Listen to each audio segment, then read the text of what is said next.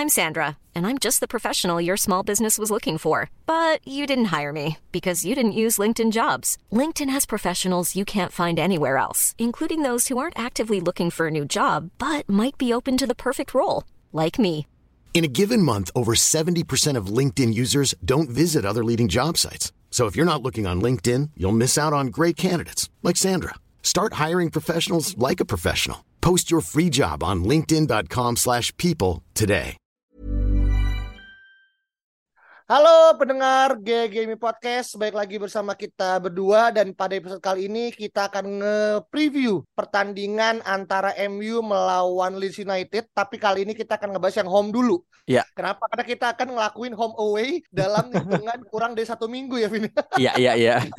ini agak lucu sebenarnya. Nah, tapi lu gimana melihat uh, persiapan MU melawan pertandingan tunda ya, yang harusnya ini kan dilakukan ketika uh, momen di mana Queen Elizabeth uh, meninggal kan di bulan Desember gitu, karena akhirnya digantikan di uh, ya intinya mencari jadwal terbaik lah, meskipun pasti akan merugikan MU gitu kan.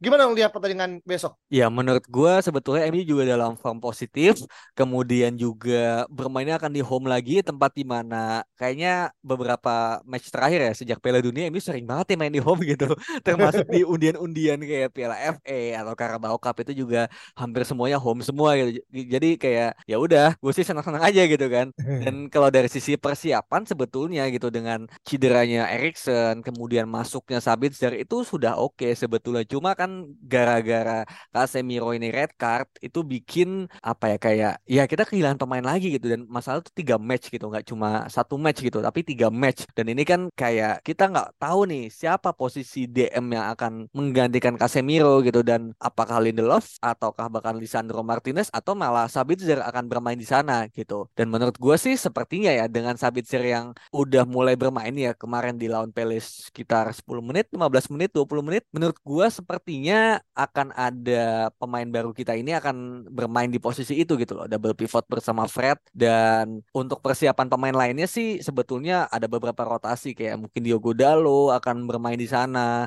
Kemudian juga mungkin Sancho gitu karena kita nggak mungkin masang Anthony Weghorst dan juga Rashford terus menerus gitu sampai Barcelona bahkan gitu. Jadi menurut gua akan ada sedikit mungkin ya satu atau dua rotasi tapi itu juga nggak masif sih. Oke, dan ini sebenarnya keuntungan besar juga ya. Kenapa? Karena dengan memainkan Sabitzer, kita ketemu lawan yang notabene sekarang sedang berada di uh, papan bawah ya gitu. Di Leeds tuh sekarang peringkat 17 gitu kan. Bahkan sama poinnya dengan Everton yang sebenarnya ada di uh, relegasi gitu kan. Hmm. Jadi menurut gue nih adalah keuntungan. Gue nggak bilang kita akan pasti dapat 6 poin guaranteed ya. Itu dua hal yang berbeda. Tapi maksud gue adalah ketika hilangnya Casemiro, ketika menepinya McTominay dan uh, Erikson, kita selain dari Barcelona dan juga Newcastle gitu kan. Di at least dua minggu ke depan ini kita akan masih bisa ngelihat MU akan memetik kemenangan yang quote unquote ya dipermudah lah gitu. Karena lawannya juga Leeds yang dari lima pertandingan terakhir bahkan tidak pernah menang gitu. Dua kali kalah tiga kali imbang gitu. Yang mana menurut gue sih ini kalau memang Leeds yang nggak cukup berani untuk akhirnya take action gue nggak gue bisa ngelihat Leeds mungkin akan relegasi gitu di akhir musim. Karena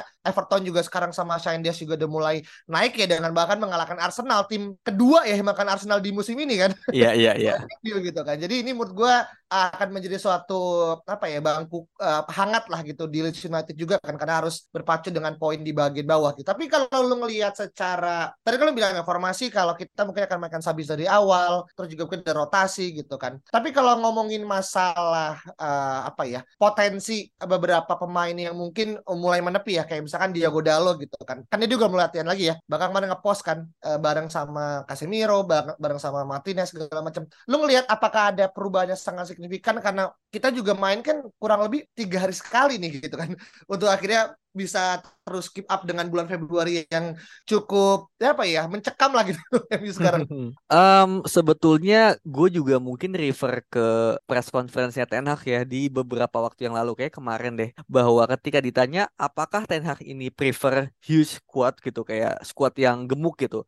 Dan ternyata, ternyata jawaban Ten Hag adalah tidak. Karena memang kayaknya Ten Hag itu adalah tipe pelatih yang mainin pemainnya itu itu itu aja gitu loh tapi bisa diandalkan dan punya stamina yang cukup bagus gitu. Daripada lu punya 23 atau 25 pemain tapi banyak yang unavailable ujung-ujungnya kan sama aja gitu loh. Jadi menurut gua dari situ kelihatan bahwa uh, Ten Hag ini menyukai pemain yang bisa diandalkan yang bisa sering bermain. Contohnya mungkin refer ke Casemiro dan Bruno Fernandes ya. Hmm. nah dari situ gue juga melihat bahwa sepertinya kalau rotasi besar-besaran sih nggak ada gitu. Karena kayaknya yang gue lihat ya bertahan itu lebih melelahkan daripada menyerang gitu. Jadi selama MU bisa bermain possession, bisa bermain dengan cantik, bermain dengan apik ya, bermain dengan tenang juga gitu loh, bisa re retain possession, ball possession. Menurut gua nggak masalah kita maininnya itu itu aja gitu, meskipun tiap tiga hari sekali. Nah, kalaupun misalnya akan ada perubahan kecil, menurut gue sih nggak akan apa ya, nggak akan pemain-pemain penting yang akan diganti gitu. Mungkin lebih kepada antara Wan Bisaka dan Diogo Dalo itu satu, kemudian kedua antara Sabitzer atau ya gue nggak tahu ya Scott McTominay apakah udah fit atau belum. Meskipun katanya sih butuh beberapa week ya untuk bisa dia kembali bermain yang ini juga sangat disayangkan gitu. Kayak di tengah kita butuh gelandang malah Scott McTominay ini ikutan cedera gitu. Jadinya let's say Sabitzer akan bermain bersama Fred kemudian Bruno udah pasti bermain. Nah masalahnya kan penyerang ini gue juga udah sempat bilang di preview lawan Palace kemarin bahwa sepertinya Weghorst ini udah mulai apa ya udah mulai kelelahan gitu loh. Karena bermain terus terus-menerus tiap tiga hari 90 menit bermain intens high press kayak gitu dan kayaknya harus dirotasi sedikit dengan Anthony Martial. Cuma sayangnya kita tahu sendiri nih si si bangke ini kan tiba-tiba cedera lagi gitu. Iya kan, kayak apa ya? Udah sempat bermain bagus lawan Nottingham, mencetak gol, tiba-tiba cedera gitu kayak, ah, ini cedera dari mana gitu. Dan akhirnya kita juga akhirnya kemarin harus melihat melawan Palace adalah pertandingan Weghorst mungkin yang paling tidak efektif ya, yang paling buruk gitu kayak touchnya sering salah, sering hilang bola juga gitu dan ya kontribusinya kecil banget lah menurut gue Weghorst kemarin ya di samping pressing yang gila gitu. Jadinya menurut gue ya kalau memang harus diganti Weghorst gue juga nggak tahu sama siapa gitu. Meskipun mungkin bisa aja sama Rashford ya bisa aja gitu. Rashford di tengah kirinya masang Garnacho kanannya Anthony gitu atau Sancho gitu kan. Bisa aja cuma itu masih 50-50 dan kayaknya sih benar juga ya mungkin ya mungkin Weghorst bakal dicadangkan gitu kayak Rashford kirinya Garnacho karena Garnacho juga bagus kemarin mainnya. Kemudian kanannya menurut gue masih tetap Anthony sih gitu. Mm-hmm. oke okay, jadi memang sebenarnya ini squadnya serba salah gue nggak tahu ya. Uh, gue bahkan baru tahu dari itu kalau Anthony Martial ternyata harus menepi lagi untuk alasan yang mungkin gue juga nggak ngerti gitu. Apa yang membuat dia harus cedera gitu kan. Jadi ini emang agak melebihi melebihi ini ya kaki kaca ini mungkin hal yang mungkin perlu dijadikan suatu referensi gitu kan. Tapi gini kalau kita ngelihat status eh, stats ya antara MU dan juga Leeds ini gue ngelihatnya dari cukup last 20 games kita menang cukup banyak 13 kali menang dua kali kalah lima kali imbang. Jadi kalau bisa ngomongin masalah pertemuan kita bisa sedikit jumawa lah gitu. Dan uh, last match kita tuh adalah uh, Februari tahun 2022 ternyata cukup lama juga nih setahun yang lalu gitu kan. Di mana kita menang 4-2 di kandang uh, apa namanya uh, Leeds di Ellen Road gitu kan. Dan setelah itu kita nggak pernah ketemu lagi gitu kan. Nah kalau lo lihat secara squad yang dimiliki sama gue nggak tahu nih apa kali masih sama Bielsa atau udah ganti ya gitu. Udah ganti. Udah ganti banget hmm. nah, mungkin ada nggak satu atau dua pemain yang mungkin perlu dijadikan suatu perhatian khusus gitu Pin, uh, dalam konteks Leeds saat ini? Kalau pemain sebetulnya kan Leeds sekarang udah banyak berganti ya daripada yang dulu gitu. Bahkan tengahnya aja udah dua Amerika tuh. Tiga malah. Gue lupa ya. Uh, jadi ada McKennie McKennie-nya Juventus kan dibeli. Kemudian ada Tyler Adams juga dari Leipzig.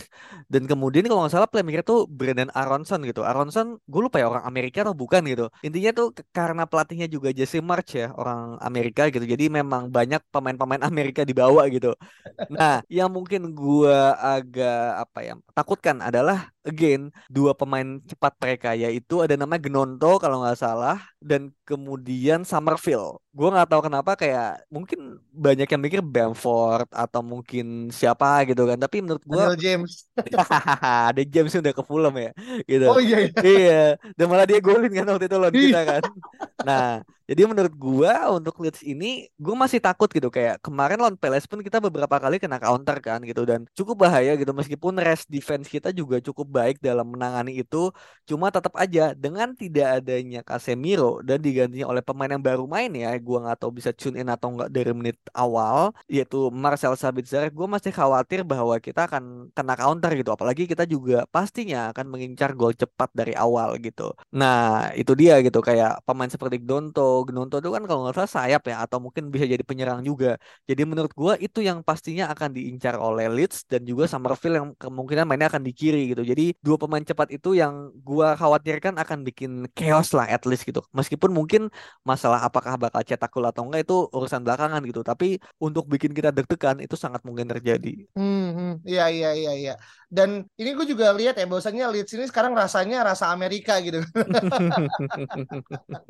Iya kan? Dan kalau kita ngelihat pertandingan terakhir Leeds itu menang 3-1 lawan Accrington Stanley uh, di Piala FA ya gitu kan. Di mana gol cetak sama Harrison, Junior Firpo dan juga Sinistera. Ini gue tadi mungkin nama-namanya tadi mungkin gak disebut sama Alvin gitu kan. Tapi kalau kita ngeliat juga secara pemain yang tidak tersedia, Leeds juga banyak nih yang nggak main ya kayak Tyler Adams, Stuart Dallas, Rodrigo, Liam Cooper, Adam Forshaw yang memang masih cedera gitu kan. Ya meskipun nama-namanya mungkin bukan tipikal atlet apa A level player yang mungkin bisa memberikan poin pembeda, tapi tetap aja gitu kan. Uh, dari pertandingan kemarin antara Arsenal dan juga Everton, kita bisa belajar bahwasanya uh, once lu sedikit kepleset gitu kan. Lo akan dihukum bahkan se, se apa ya setinggi tingginya gitu ya harus kehilangan poin. Dan menurut gue jangan sampai tren MU lagi baik gitu kan hmm. harus mungkin kalah gitu kan amit ataupun seri gitu. Ya artinya nggak cuma sekedar berpengaruh pada hasil tapi juga mental gitu. Betul. karena kan kita ketemu uh, Barca kita ketemu sama Newcastle gitu yang mana momen ini tuh harus benar-benar dijaga supaya pertemuan nanti tuh akan jadi suatu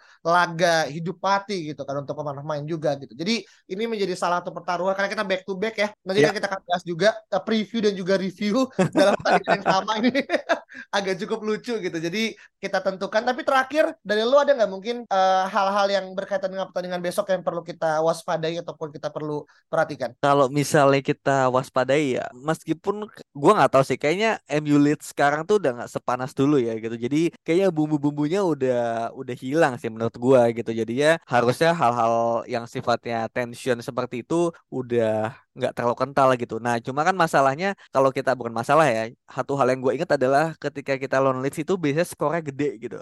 Kalau empat hmm. gol, lima gol, enam gol gitu kan. Yang mana biasanya kita ada kebobolannya juga gitu, entah satu atau dua gitu. Jadi mungkin kita bisa expect hal yang sama gitu. Meskipun gue berharap ya kalau lawan Leeds itu kan biasanya yang subur mencetak gol itu adalah Scott McTominay kan gitu. Kadang-kadang satu gol, dua gol gitu. Jadi sebetulnya mumpung ini home away-nya deketan, gue sih berharap ya semoga Scott ini bisa latihan dan bisa memberikan impact gitu. Cuma ya entahlah kayaknya sih belum. Cuma dengan hadirnya Sabitzer harusnya gitu MU bisa mencetak banyak gol juga gitu meskipun pelatihnya udah ganti. Cuma tetap aja gitu. Ya kita semua berharap nantinya bakal ada gol yang banyak juga bisa bermain firm juga dan juga nggak bikin kita deg-degan gitu karena ya kita main home gitu. Semoga kali ini kita nggak melakukan hal-hal yang aneh lagi sih gitu. hal yang aneh. Iya iya iya iya. Karena bisa jadi kita tuh kegelincir pada hal yang kecil gitu kan. Nah, itu dia. Besar gitu. Iya kan kita sebenarnya main udah bagus, udah sempurna kan, udah positional play udah bagus dari kanan ke kiri, udah hampir perfect lah. Eh tiba-tiba ada hal-hal yang ya kemarin ada nyekek lah gitu kan, lu harusnya nggak perlu kayak gitu. Kemudian lawan Palace yang away juga kartu kuning, bikin kebobolan gitu. Jadi banyak hal-hal yang gak penting terjadi tapi ya karena lack of concentration juga sih menurut gue. Semoga itu juga lawan Leeds ini. Gue sih yakin ya kalau misalnya ditanya prediksi, gue yakin MU bisa menang lagi, bisa menang dengan meyakinkan asal again nggak aneh-aneh gitu loh, nggak nggak banyak hal-hal konyol terjadi gitu. Kalau itu nggak terjadi menurut gue MU bisa mengalahkan siapa pun gitu. Bahkan dengan clean sheet pun gue yakin dengan skor 2 gol, 3 gol, gue yakin gitu. Hmm, hmm. Iya iya iya iya iya iya. Dan juga gue inget juga ya dulu pas zamannya ditangani sama uh, pelatih sebelumnya kan. Least kan tipikal tim yang mainnya sangat terbuka gitu kan. Itulah yang akhirnya ngebuat MU di zaman Ole itu bisa berjaya dikdaya gitu kan. Nyetak 8 gol, 4 gol. Karena Leeds juga main terbuka. Mungkin sekarang udah karena udah bukan biasa lagi ya. Yeah. Uh, orang bilang biasa tipikal kepala batu yang nggak mau merubah formasi, tapi sekarang mungkin Leeds jauh lebih pragmatis dan gue ngelihat ya kalau emang dilatih pelatih baru juga pemain-pemainnya kita sekarang bawa-bawa Amerika gitu kan. Gue tinggal nunggu aja nih, tinggal Christian Pulisic gitu kan. dibawa ke list kan musim depan gitu kan biar eh, nggak uh, mau kalah kayak Wolverhampton yang rasanya rasa Spanyol eh rasa Portugal kan. Iya iya. Rasa-rasa Amerika gitu. Jadi kita menunggu banget uh, apa yang terjadi dan semoga uh, six point ya semoga uh, back to back segala macam dan kalau teman-teman mungkin punya pendapat berbeda silahkan balas di uh, reply kita eh, di at Gaming Podcast dan jangan lupa untuk terus ngefollow kita di, di Spotify dan kasih bintang 5 untuk Gaming Podcast supaya kita bisa produksi uh, another content untuk MU ke depannya. Thank you so much. Kita ketemu lagi pada kesempatan. Bye bye. Mom deserves the best, and there's no better place to shop for Mother's Day than Whole Foods Market. They're your destination for unbeatable savings, from premium gifts to show-stopping flowers and irresistible desserts. Start by saving 33% with Prime on all body care and candles. Then get a 15-stem bunch of tulips for just $9.99 each with Prime. Round out Mom's menu with festive rosé, irresistible berry chantilly cake, and more special treats. Come celebrate Mother's Day at Whole Foods Market.